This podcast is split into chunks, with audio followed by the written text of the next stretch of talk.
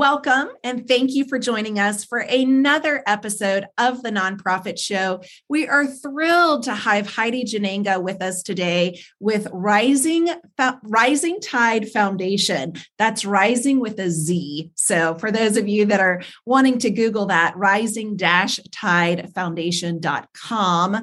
Excited to have you on, Heidi, to talk to us about diversity, equity, and inclusion as it relates to our organization. Before we dive into the conversation, I want to make sure that you know who we are if we have not met yet. Julia Patrick is the CEO and the president of the American Nonprofit Academy. She's missing today's glorious conversation, but I'm here. I'm Jarrett Ransom, your nonprofit nerd. We are also grateful to have the continued support from our very gracious presenting sponsors. You can see those behind me and on the screen, but I'll say them aloud for you. We're so grateful to have the support from Bloomerang, from Fundraising Academy, your part time controller, Staffing Boutique, the nonprofit show, of course, Nonprofit Nerd, and the nonprofit thought leader and the nonprofit atlas. So, thank you to our presenting sponsors. Truly, you are keeping these conversations Thank you. Yes, Heidi, uh, around the nation going. But as I was sharing with you earlier, Heidi, we have really branched out into an international market as well. So thrilled to have you here to talk about this very interesting and critical topic about diversity, equity, inclusion, and how we promote that in our organization. So, welcome.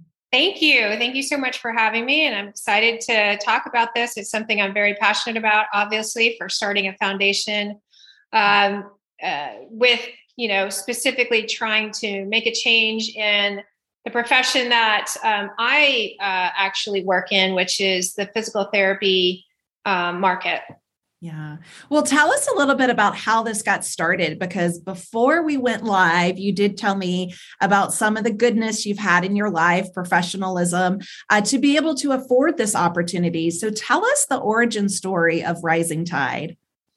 So, uh, I am a physical therapist, and I had been practicing in um, the outpatient and sports medicine world for about 15 years. Sort of had reached most of my professional goals. I wanted to work with professional athletes, and I had done that. And I rose to a leadership position um, as a clinic director. Um, and with being um, a business leader, I, you know, had P and L responsibilities for uh, my practices, and one of our largest expenses was transcription and dictation, um, which we were all doing back in in 2006, um, all doing on pen and paper. And so I put my head together with a software engineer, and we created an electronic medical record specifically designed for physical therapists. We launched that company in February of 2008.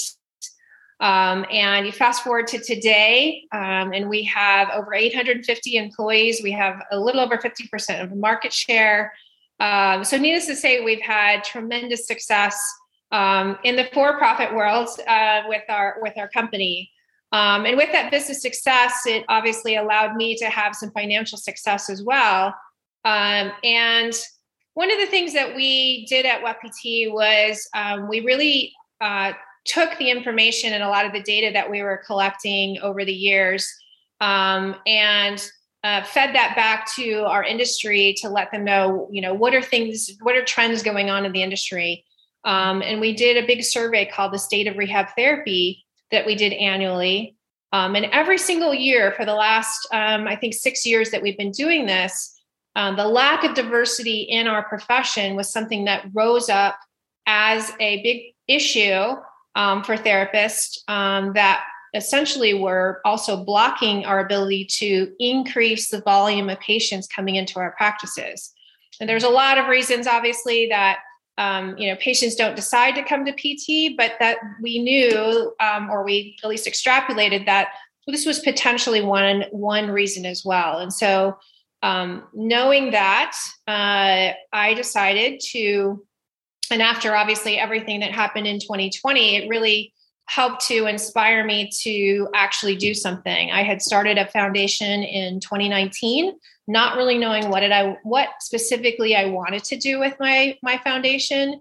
Um, and then it right through 2020 it 100% inspired me to uh, really try to make a difference in my own profession with uh, changing that diversity factor. And so we have a scholarship program that's really designed to empower this new generation of BIPOC leaders in the physical therapy profession, both from entries coming into the physical therapy, so students coming in, becoming physical therapists, and then also current physical therapists who are actually going on to residency program, which is not a requirement for physical therapists. So they make this decision to do this, um, which helps them give a give the give them a leg up in terms of leadership. What a fascinating story, Heidi. I I love that. And again, it shows to me it proves that win-win scenario, right? When one opportunity really excels and it populates the opportunity for another opportunity, which is exactly this, the Rizing Tide Foundation. So, congratulations and thank you for you, your entire team, and these, you know, the masterminds behind this because the promotion of diversity, equity, and inclusion, as you said, it's been an ongoing battle. But in light of recent changes, and I've been saying pandemics plural, right? We have this global health uh, pandemic virus, but we also have social unrest, we have political divide, we have environmental challenges. So, talk to us about how we might look at promoting diversity equity, and inclusion into our organization? Like, how does this? I guess my my bigger question is how does this become an everyday comment, right? Like, how do we really just infuse this into our culture? Yeah, well, first and foremost, it takes intention um, and then assessment as to creating the goals. Um, at least this is how we went about it creating the goals that you want to see within your organization um, and how diversity can really actually help help in terms of um, what you're trying to accomplish. So we know that um, you know diversity in general with your employee base um, really can make a difference in the decision making. Um, when you get this more well-rounded 360 view uh, of what's actually happening. Um, you know, inclusion to me is something that every organization should be doing or should have been doing before it, this DEI sort of verbiage um, really came out. Um, and this is to me is all about engagement. How do you engage every single member of your team um, into the purpose of what you're trying to accomplish with your nonprofit? Um, your core values that you set out to what it means to be a part of your uh, organization um, and then, of course, the um, making sure that you actually are living up to those to those values and and working towards that purpose. Um, and then, you know, the equity piece is sometimes can be you know very logistic oriented, like doing a review of you know your recruiting processes, doing a review of your um, of course pay right? Your pay scale amongst all of the employees that you have. Uh, to make sure a you're balancing that out against um, some averages that might be in that same position in your local area um, even across the board now because many people are hiring not just in their own state and local area but perhaps you know nationwide so really making sure you're being competitive um, and also just equitable amongst those that are in your organization as a whole so there's some really just tactical things I think that people can do. Um, but for for for me, I mean, it's really uh, all of those things sort of put together um, is just great standard practice. Something that you should think about being as a as a, a great organization in general. Yeah, and I love that you say it really starts out with intentionality that is at the base and it might seem a little basic but that as you said like that that's where it starts is the intention to focus on this. Now what about how might we prioritize this issue the diversity equity inclusion issue when the reality is and we know this to be true there are also many other competing issues of time, money, intentionality, right along with diversity, equity, inclusion. So, how do you focus on that prioritization? And then how can we really do that? So we we've identified we have the intention, but now how do we continue to prioritize this?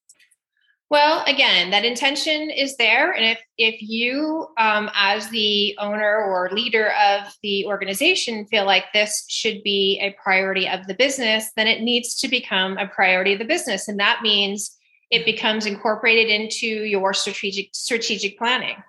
um, whether that's a goal specifically around people um, and what that means, divert, what DEI specifically means, because it's very different for different organizations. Um, it could be that you're increasing the um, the reach that you are getting, right? What what are the areas that your nonprofit is actually uh, working towards? It could be that you're working more internally, right? That you actually want to diversify the employee base. Um, and so that takes different tactics. But, um, you know, just sort of blanketing, um, I want to do DEI in my organization is probably not going to work. Um, it's, you know, that old adage of um, a, is it an inch deep and mile wide versus going uh, like a, a mile deep and an inch wide, right? To really make sure that you have that intention goes with goals um, and strategic planning in our in my my in WebPT in our big organization, it's actually part now of our overall strategic planning. So we have goals set against it, you know, every quarter, every month, every year for the five year plan, right? With goals. So it's completely sort of uh, intertwined with our our business as usual. Um, and that to me is when it truly becomes just part of doing good business, as I mentioned earlier. I was a part of a survey um, and they asked specifically about diversity, equity, and inclusion in all parts of the organization as you're as you're speaking to, right? And so it's not just do we have a policy or are we intentional with this it's right. you know how is this related to your programs now how is it related to your governance right how's it related to professional development and funding and then of course entire organizational capacity and so you know for you to say if this is an intentionality it needs to be intentionality across the board. Right. Well, um, and, I think that's a big key piece. You speak about it on uh, as across the board. Um, in many nonprofits, the boards that I sit on, there's actually now a DEI committee that you know helps to make sure that that subject is or that lens is being lent to any initiatives that come across uh, you know as initiatives for the nonprofit are we making sure that we are looking through that lens? Are there questions that we're not asking? Um, and so there's people that are always sort of thinking about that. Um, and that could be within your organization, depending on the size of your organization as well. Um, but yeah, it it becomes part of the fabric of who of your business or of, your organization. Um, and then it doesn't necessarily always take like it just becomes a way of doing business. It's not that you have to put 100% focus uh, or um, you know such strong intentionality around it but it's a night. it's like a new muscle right? You have to if you if you're not focused on it today um, it's a new habit that has to sort of form um, and being part of the the business as usual. Speaking like a true physical therapist it's like building a new muscle or you know enhancing the the use of that muscle the range yep. of motion for sure. There you go. I love that. Will you touch briefly on this heidi about how your organization measures success and i'm curious if we can talk a little bit more about that in particular.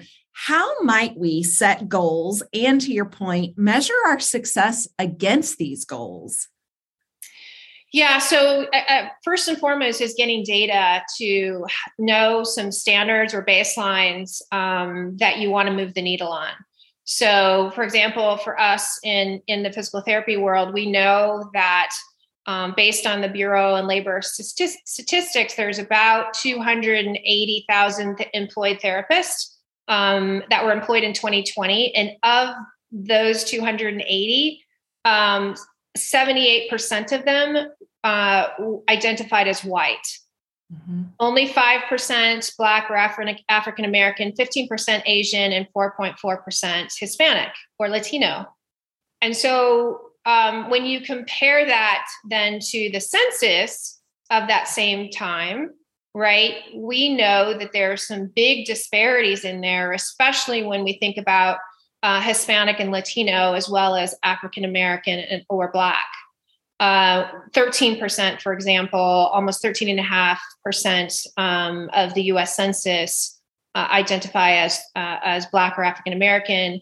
18.5% identify as Hispanic. So there's huge disparities there.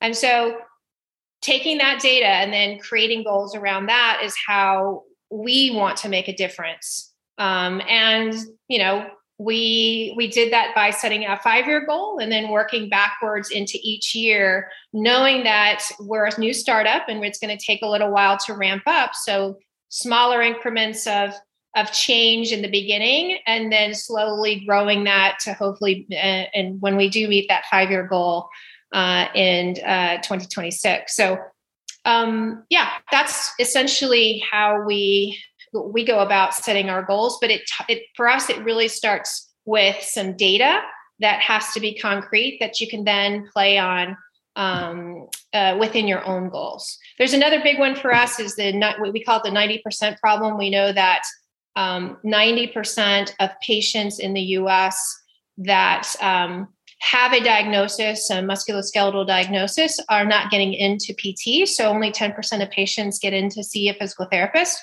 we want to move that needle uh, to you know 5% and i mean you could you're talking millions and millions of patients right?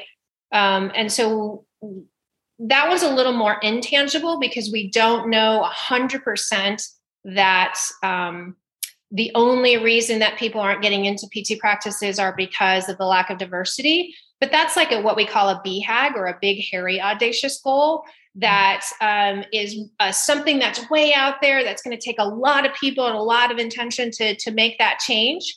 Um, but that's something that we also kind of target for ourselves. If we can move the needle on that it helps the profession as a whole. More patients to satisfy all of the pt practices across the country and more people get the benefit and value of seeing a physical therapist as well so I have to be honest, Heidi, I'm on that percentage of not going to physical therapy. And for me, this is this is how sad it is because just a couple of blocks away from my home is a physical therapy office, right? Like they're close, it's convenient, but for me, it's not convenient because the additional time that it requires to squeeze into my calendar, right?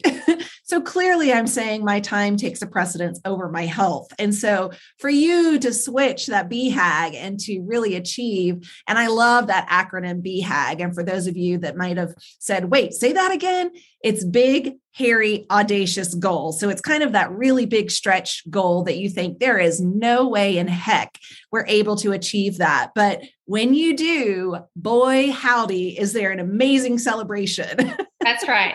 That's right. That's great. And, you know, it, it, it, it is all about elevating the knowledge to and bringing more attention to the profession that I've been a part of for so long that's been uh, uh, you know as a physical therapist that was one of my the my hardest decisions to leave clinical care and seeing patients as i jumped out into um, this non-clinical role. But because of that you know instant gratification that i saw my patients having every day um, in my practice and getting better.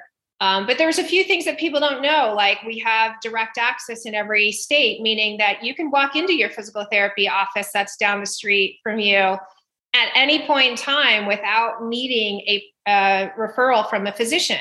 Your your insurance company will pay for that. Um, and so, depending on your state, it may be one visit. It may be like in Arizona, it's unlimited. You can see as long as the therapist uh, thinks that um, you it is medically necessary for you to see them. They can write their notes uh, and and specifically make sure that you get the insurance company is paid. Um, or you can go in and pay cash, just like you pay your massage therapist. Um, you can, you know, get out your credit card or, or your wallet to pay in cash too. They always have cash rates, but we are doctorate level professionals. Um, we are the musculoskeletal experts in the field. There is no other provider that knows as much about your body and your muscles and your bones and your system as as a physical therapist does. So uh, I'll just put a little bit of exclamation point on pushing a few more folks into into knowing what physical therapy is all about because we do have some amazing providers out there all mm-hmm. over this country. And as i mentioned there's close to 300000 um, we know that there's um, about uh, 30000 practices uh, outpatient practices all across the country. And not to mention you know therapists working in hospitals and skilled nursing facilities and schools and uh, everywhere in between. Now i'm curious heidi have you done and as I say this, I'm thinking you have. So no pressure if you haven't, but some benchmarking of occupational therapist and how this, you know, measures to that. I know there's so many other modalities of therapy. You know, the other one that comes to mind is speech therapist, things like that. So how does physical therapy and what you're doing with Rizing Tide compare to some of these other uh, modalities? Yeah, so the diversity is about the same, maybe even a little worse than some of the other professions. They're just a lot smaller. Mm-hmm. And um, I'll just talk about a little bit of a business strategy from um, a, a, nonprofit perspective and something that, you know, we talk a lot about um, uh, uh, from the WebPT side is, is staying niche to your core competency and growing as you continue to grow. And so, while yes, we could 100% start with PT, OT, and speech, we have grown at WebPT. We have a lot of data around OT and us and speech language pathologists as well. We call it rehab therapy.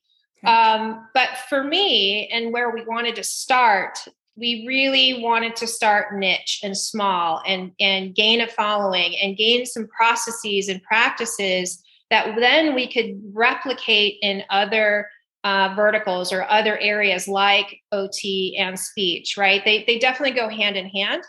Um, but just from a business knowledge and perspective and time, uh, to do something really well and get those sort of processes in place, we wanted to really focus on on the world of PT, which is obviously what I can speak to as my core competency better than I could OT or, or, or speech language pathology. But I will say we've had a lot of OTs and, and speech therapists come to us and say, "Oh my gosh, like when can we make this um, happen in in uh, you know our OT world?" Um, and so we we definitely will will be there, hopefully sooner than later. But we really want to get going um, to uh, again, like I said, get these processes that we can then replicate faster and, and, and know exactly how to attack the problem and make sure that what we're thinking about in the scholarships are actually going to make an impact.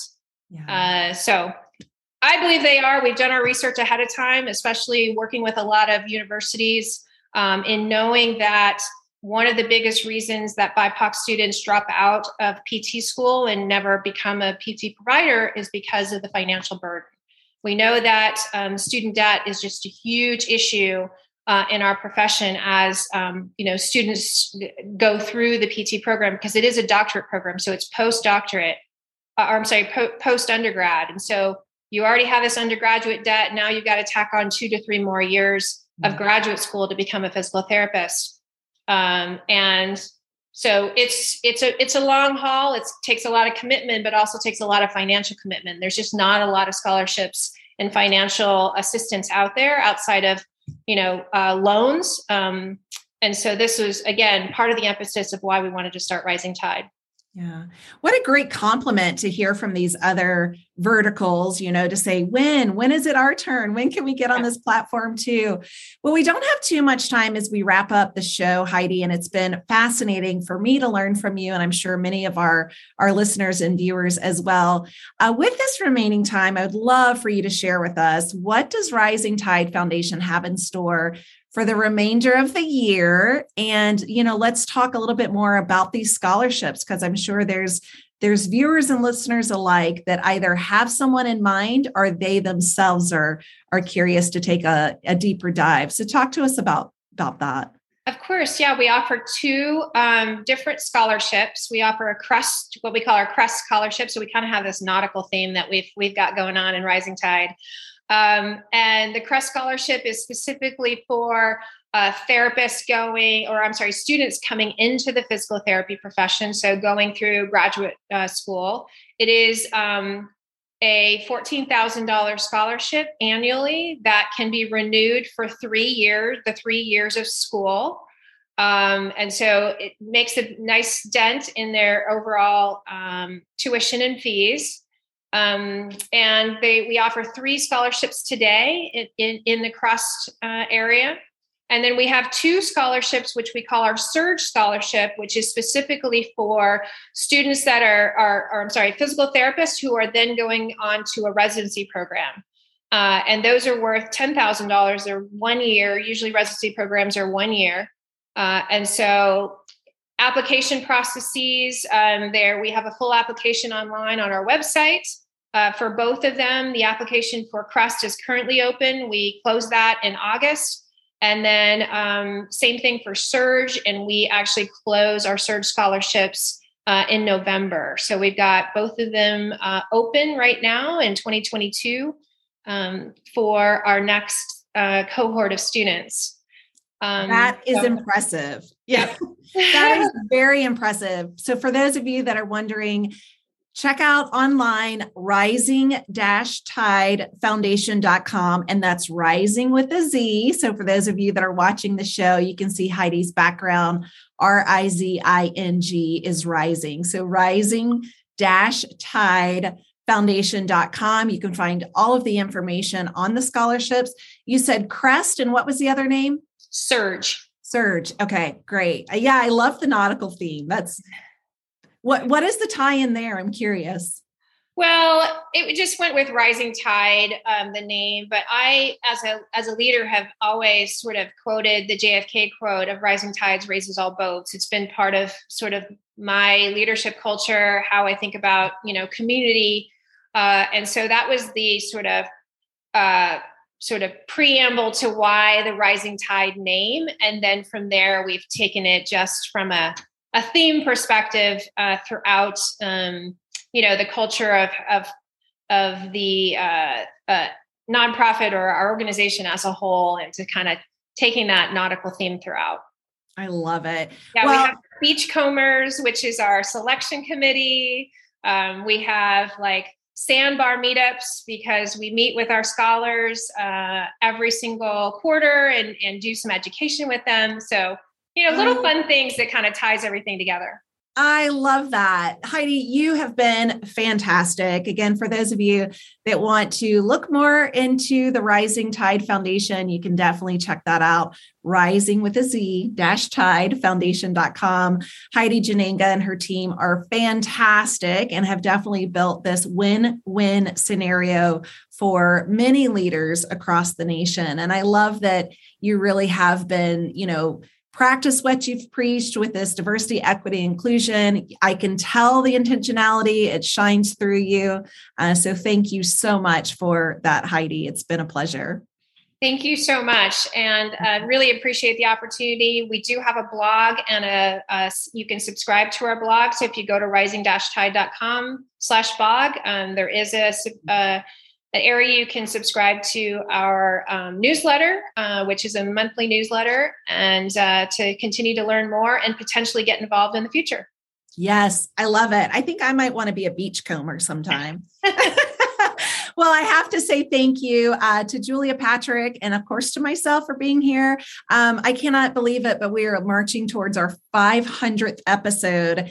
And we do that thanks to our sponsors. So thank you so much to Bloomerang, Fundraising Academy, Your Part Time Controller, Staffing Boutique, the Nonprofit Atlas, Nonprofit Nerd, and the nonprofit thought leader. So, again, thank you for your continued support to have amazing conversations like this one today with Heidi Jannenga from Rizing Tide Foundation. If you missed today's episode or you want to go back and watch it or listen to it again, you can do that. We are on Roku, Fire TV, uh, YouTube, Vimeo, just about any anywhere on your smart TV. If you just say the nonprofit show, we pull up. And then now we are also on podcasts, so we can uh, be found on any of your podcast stations. So we've taken our episodes and we're also moving them into the podcast form. So check us out there as well. And again, thank you, Heidi. Thanks to you and your team team and to all of you watching watching today and listening. Please stay well so you can do well. We'll see you back here tomorrow.